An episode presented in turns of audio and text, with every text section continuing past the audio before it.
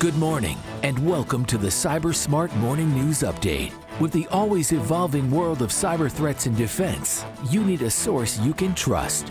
FBI retired Special Agent Darren Mott guides you through today's intricate cyber landscape and brings you the latest headlines and insights and what it means to you. Let's dive into today's cyber news. Good morning, friends. It is Wednesday, January 24th, 2023. This is the CyBUr Smart Morning News Update. This is the Wednesday deep dive where we only look at a couple stories, but we look at them a little deeper than we do on a normal CyBUr Smart News Day.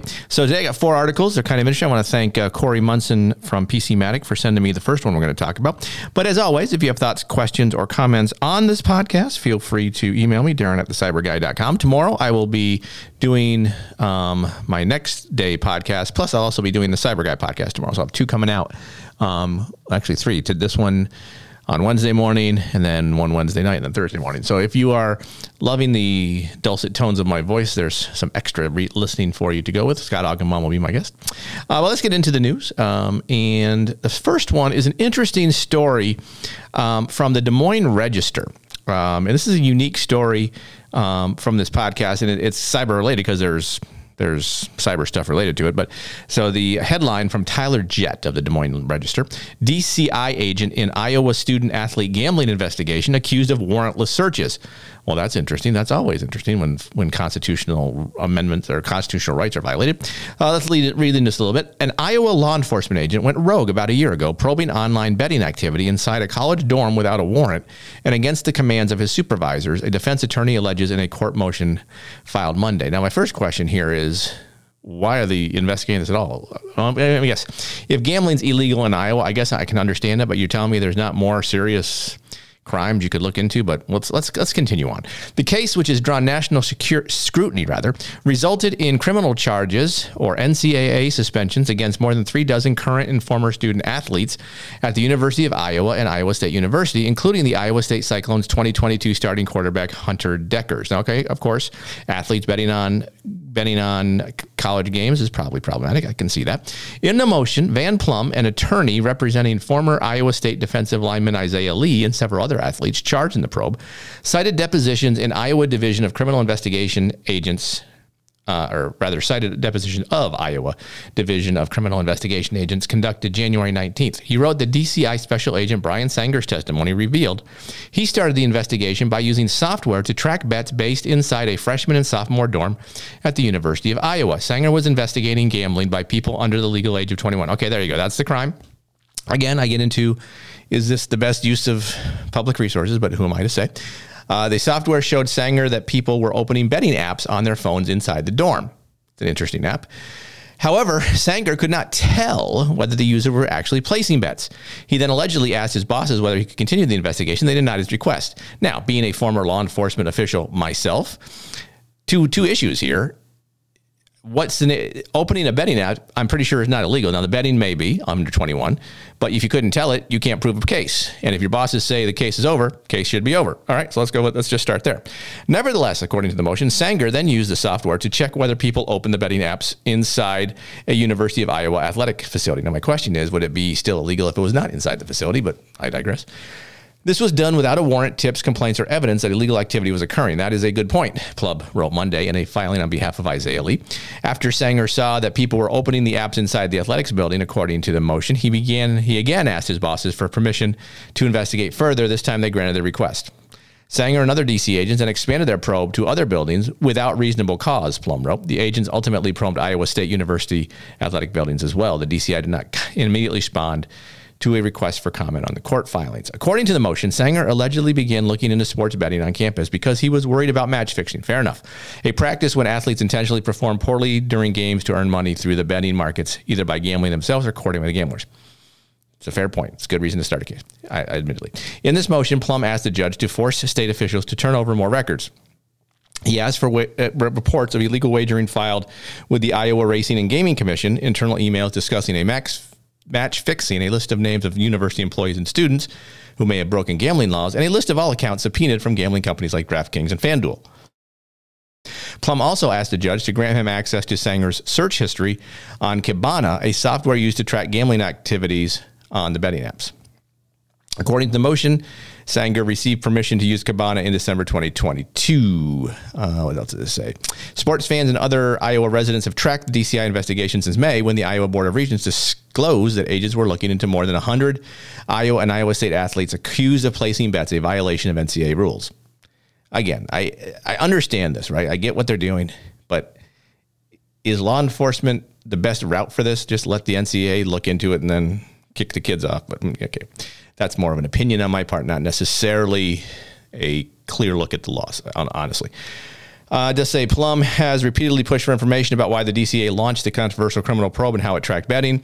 He's also pushed back against the filings of serious charges against some players, including identity theft, a felony, for using the other people's online betting accounts to make wagers. Now that's a stretch. I'm not going to lie. If I'm now, admittedly, if I am a student athlete and I am throwing games because I'm betting, that's a problem. They should be held responsible. But if I use someone else's online account to make the bet, that is hardly identity theft. That one is a stretch. Not going to lie. What else did it say? What do coaches and fans ask? Why only Iowa State? Good point.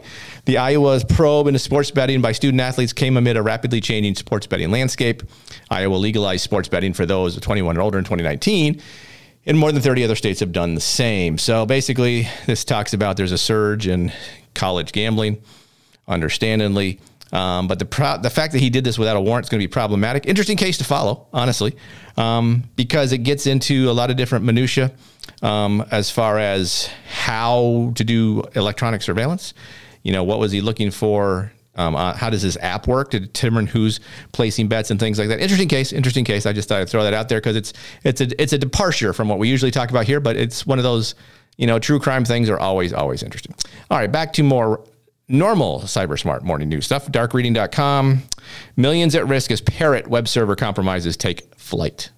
Elizabeth Montabano reporting. The cyber attackers between the traffic redirection system and inject websites with malicious scripts, have control over thousands of servers worldwide, and have ramped up efforts to avoid detection. Threat actors behind a traffic redirect system that's been active since October 2021 have ramped up efforts to elude detection and potentially reach millions of people with malicious scripts hidden in thousands of compromised websites. Researchers from Unit 42 have been tracking Parrot TDS since they investigated a notification concerning a compromised website based in Brazil in September. What else we got here? Parrot injects malicious scripts into existing JavaScript code hosted on a server, which first profile the victim to see if certain conditions are met, and then serve up a payload script that can direct the victim's browser to a malicious location or piece of content. The campaign's agnostic in terms of nationality, geography, and industry, with scripts appearing on scores of sites across the globe. So how do you protect yourself from this? Let's see if it even says that. Identifying malicious scripts. Attackers likely use automatic tools to exploit known vulnerabilities to take over servers to deliver Parrot scripts, it says, which again highlights the need, if you're an IT professional, to make sure you are patching these known vulnerabilities as they come out, because that will help your life. Same thing with everybody else, right? I mentioned yesterday, there was a big Apple patch that came out for Macs and iPhones and iPads and all that stuff. You should update all of that now. It fixes a zero-day vulnerability that bad guys can exploit. So you want to kind of go ahead and do that. Okay, what else we got here on this one? Anything? Yeah, mitigation and protection. Here we go. The researchers included a list of indicators of compromise in their blog post that can alert website administrators if Parrot TDS has compromised their sites. They include a list of SHA-256 hashes for hundreds of examples of JavaScript files, while injecting landing script code for Parrot TDS files, and researchers also have submitted to VirusTotal. So if you are a website administrator, you want to take a look at this article. Go to the site, which is, what's their name? 42. It is Unit 42. Find the article on Unit 42 and then check and see if you have any of those particular vulnerabilities. Patch them. You'll be good to go. All right. Virtual kidnapping. How to see through this terrifying scam. This is from We Live Security. Phil Muncaster reporting. Phone fraud takes a frightening twist as fraudsters can tap into AI to cause serious emotional and financial damage to the victims. It's every parent's worst nightmare. You get a call from an unknown number, and on the other end of the line, you hear your child crying out for help. Then their kidnapper cons on the line, demanding a ransom or you'll never see your son or daughter again. Unfortunately, this is not an imagined scenario from a Hollywood film. Instead, it's a terrifying example of the lengths that scammers can now go in order to extort money from their victims, co-opting new technology for nefarious purposes. It also shows the quality of AI voice cloning technology that is now convincing enough to trick even close family members. Fortunately, the more people know about these schemes, what to look out for, the less likely phone-based fraudsters are to make any money. So this is just a evolution of the kidnapped kids or problem kids or I'm in jail kids scam that was started kind of on Facebook and kind of was prevalent through other means, where you get a call and your kid's in jail overseas and needs $1,000 or whatever. In this case, it's a kidnapping. They use AI to clone your kid's voice, and that's easy to find on social media. If you find a kid's social media account, you can probably get a video of him talking. You can take a audio of that voice imprint, and then you can go ahead and do this. So how does virtual kidnapping work? Here's the key stages. Again, this is for understanding. If you understand the threats targeting you, you can assess your risk and proceed wisely. Scammers research potential victims. They can call up and try to extract money from. The scammers identify a kidnapping victim, most likely the child of a person they identified in stage one. This could be done by trawling through their social media or other publicly facing information. Again, a reason to be careful what you post online. The group then creates an imagined scenario, being sure to make it as harrowing as possible for the person they're about to call. The more scared you are, the less likely you'll make rational decisions. The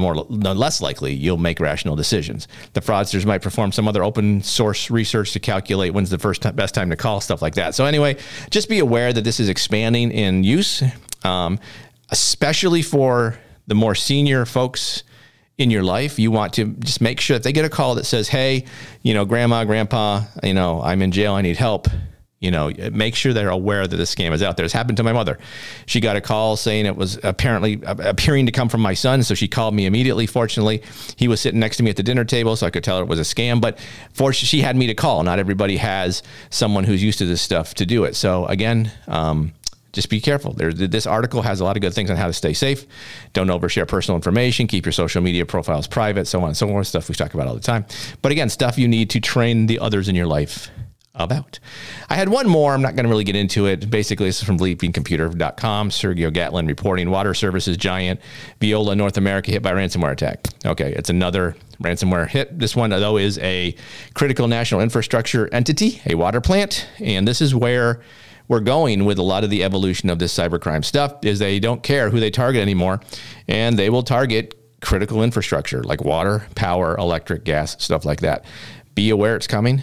How do you can't protect yourself from it individually unless you work in these entities and are an IT administrator or something like that, and you can keep patching your systems and stuff and things of that nature. But again, it's important to realize where all this is going so that we can stay up and read intelligence, listen to podcasts like this, listen to other podcasts that go into much deeper detail on these types of things. My news is designed to be quick and easy for you, so you can kind of get the headlines and you can go research stuff that's important to you going on. Like, of these four articles, you may not care about any of them, and that's the end of it.